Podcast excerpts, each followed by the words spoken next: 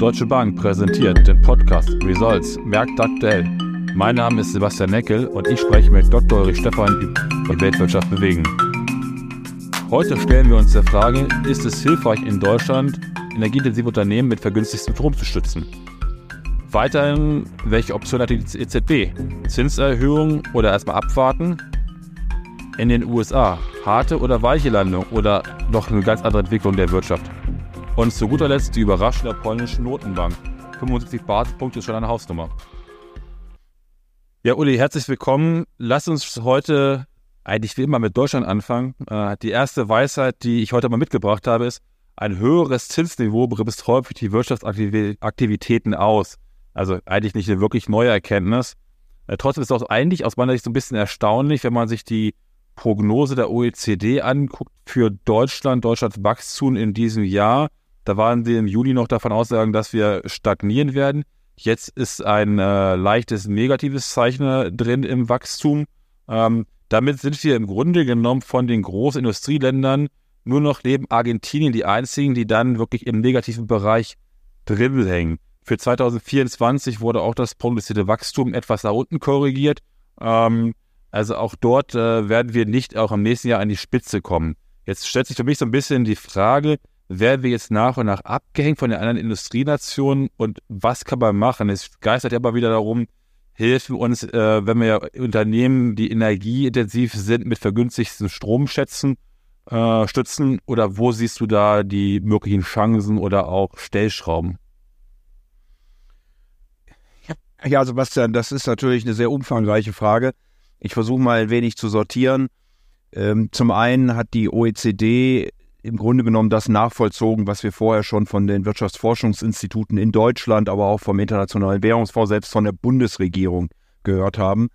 Das dritte Quartal scheint doch schwächer auszufallen, als das vorher vermutet worden war. Und damit haben all diese genannten Institutionen die Wachstumsraten für Deutschland äh, nochmal zurückgenommen, so dass äh, momentan eben eine, ein sinkendes Bruttoinlandsprodukt in zweitausenddreiundzwanzig erwartet wird.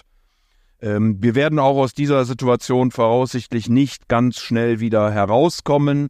Du hattest ja schon die Industrie angesprochen, es ist aber auch der private Konsum, der natürlich durch Inflation ähm, und ähnliche Dinge negativ betroffen ist, aber mittlerweile durch die Lohnrunden steigen die Reallöhne wieder höher als die Inflation und äh, das ist sozusagen der Hoffnungswert äh, für zweitausendvierundzwanzig, wenn die Menschen denn dann auch den äh, Mut in Anführungsstrichen haben, äh, dieses Geld auszugeben und ähm, damit dann die Wirtschaft eben äh, anzukurbeln. Also das ist noch nicht ausgemacht, aber da ist durchaus ein Hoffnungswert im privaten Konsum äh, vor allen Dingen drin. Wenn ich auf die Industrieseite gucke, du hattest es angesprochen, wir haben auch da eine Schwäche. Wir haben sie vor allen Dingen sehr ausgeprägt im negativen zweistelligen Bereich bei den energieintensiven Äh, Industrien äh, und das liegt natürlich am sehr hohen äh, Energiepreis, äh, auch an den Strompreisen, die ja bekanntlich in Deutschland äh, die höchsten in der Europäischen Union äh, sind, äh, belastet durch äh, Steuern, Umlagen, Abgaben und so weiter und so fort. Ähm, insofern ist es schon bemerkenswert, dass die äh, Bundesregierung zunächst den Strompreis teuer macht. Das ja auch klimapolitisch argumentiert, man kann das ja sogar nachvollziehen und dann aber an äh, besonderer Stelle, wo sie es äh, für richtig hält, wieder ähm, äh, verbilligen möchte, äh, auf Kosten aller anderen Steuerzahler äh, und äh, finanziert über den äh, sogenannten Klima- und Transformationsfonds, der ja eigentlich für die Energiewende gedacht ist. Also das muss man sich schon auf der Zunge zergehen lassen, äh, dass hier äh, billiger Strom für die Großindustrie aus einem Klimafonds äh, investiert äh, werden soll und äh, oder finanziert werden soll. Und da bin ich wirklich äh, bei Professor Lars Feld und äh, bei Professorin Veronika Grimm, äh, die das für keine gute Idee halten, sondern dass wir insgesamt den Strompreis senken sollten und da eben über die verschiedenen Belastungen nachdenken, die auf diesem Strompreis in Deutschland lastet. Dann hilft es nicht nur der Großindustrie, dann hilft es auch den mittelständischen Unternehmen und dann hilft es eben auch den privaten Haushalten.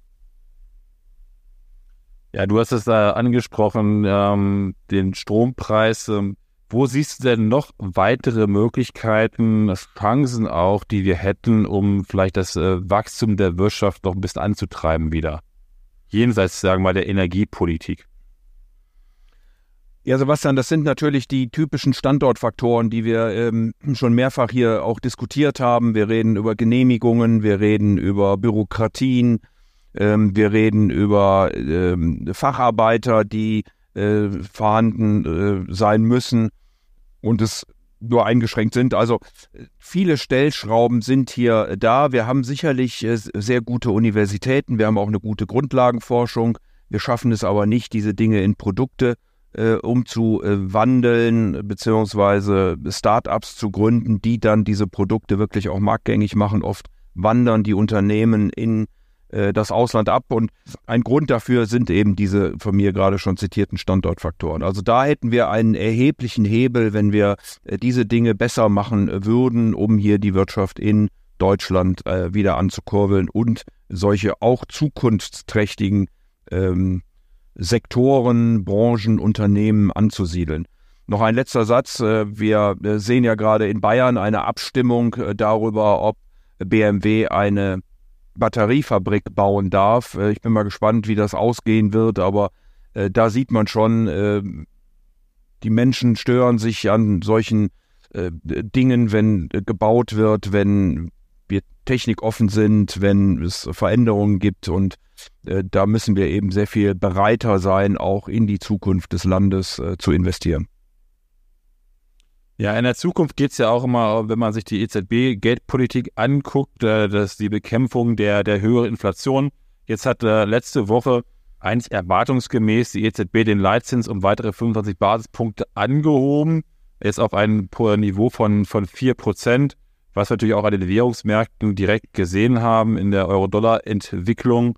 Ähm, was so ein bisschen momentan rumgeistert ist, ist der Peak jetzt eigentlich erreicht? Ähm, weil wenn man sich so ein bisschen die Aussagen der E Z B-Mitglieder anguckt, ähm, was man so im Nachgang gehört hat, eine höhere Inflation in der, Euro, in der Eurozone kann durchaus zu weiteren Zinsschritten führen. Und das passt eigentlich auch recht gut zu der Aussage von der Präsidentin Lagarde, die gesagt hat, dass Zinssenkungen noch nicht auf dem Tisch der Notenbanker liegen. Wir hatten immer ein bisschen darüber gesprochen, dein Blick auf zweitausendvierundzwanzig, Ende zweitausendvierundzwanzig könnte es durchaus wieder Zinssenkung geben. Wie wertest du jetzt nach letzter Woche deine Zinsprognosen der E Z B ein? Ja, also die E Z B hat äh, vor allen Dingen in der Pressekonferenz äh, durch Frau Lagarde äh, die Hürde für eine weitere Zinserhöhung doch äh, sehr hoch gehängt.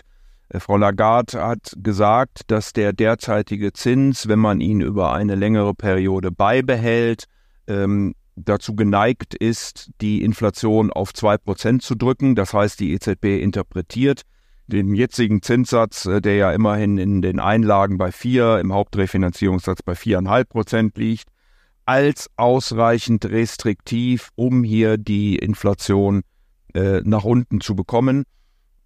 Insofern würde ich genauso wie der Kapitalmarkt nicht erwarten, dass die E Z B weitere Schritte macht.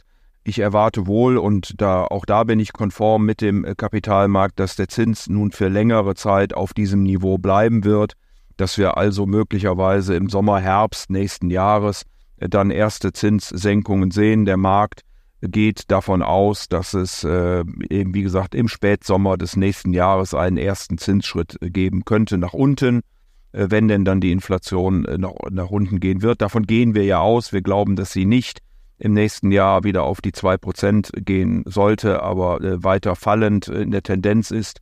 Äh, und somit könnte auch dann tatsächlich äh, gegen Sommer nächsten Jahres ein solcher Zinsschritt nach unten äh, angebracht sein. Keine Neuigkeiten hat die E Z B ja ähm, in Bezug auf ihre Bilanzpolitik verkündet. Ähm, Deshalb ist so ein bisschen die Frage, vorzeitiger Ausstieg aus den Reinvestitionen des äh, P E P-Programms. Ähm, was bedeutet das äh, für die Inflation beziehungsweise auch für die europäische Wirtschaft? Wie schätzt du aktuell die Situation in der Bilanzpolitik der E Z B an, beziehungsweise konkreter gehst du von einem Abschmelz der Bilanzsumme aus?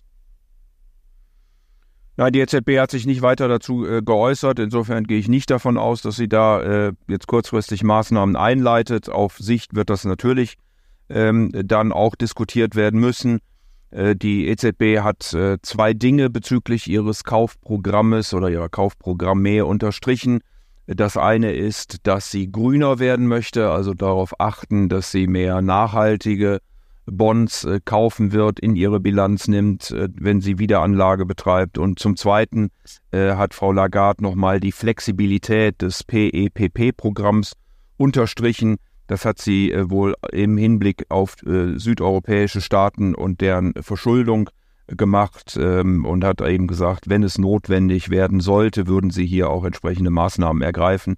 Also unterm Strich keine neuen Aussagen und nochmal das Signal höchster Flexibilität. Sollte irgendwas in der Eurozone anbrennen, dann steht die Europäische Zentralbank bereit. Ja, lass uns mal Richtung U S A gucken. Da habe ich so ein bisschen Fragen an dich. Und zwar, wenn man sich anguckt, zuletzt die U S-Konjunktur doch wirklich sehr stark robust gewesen. Ähm, jetzt wird immer mal wieder über Ängste gesprochen von einer harten Landung der U S-Konjunktur. Äh, die Finanzministerin Janet Yellen hatte gesagt, also sieht eher darin äh, oder sieht eher maximal eine, eine weiche Landung, eine gewisse Abkühlung am Arbeitsmarkt natürlich, aber das wird nicht mit einer Massenentlassung einhergehen. Wie ist dein Blick momentan auf die U S-Konjunktur? Harte oder doch eine weiche Landung oder erwartest du was ganz anderes?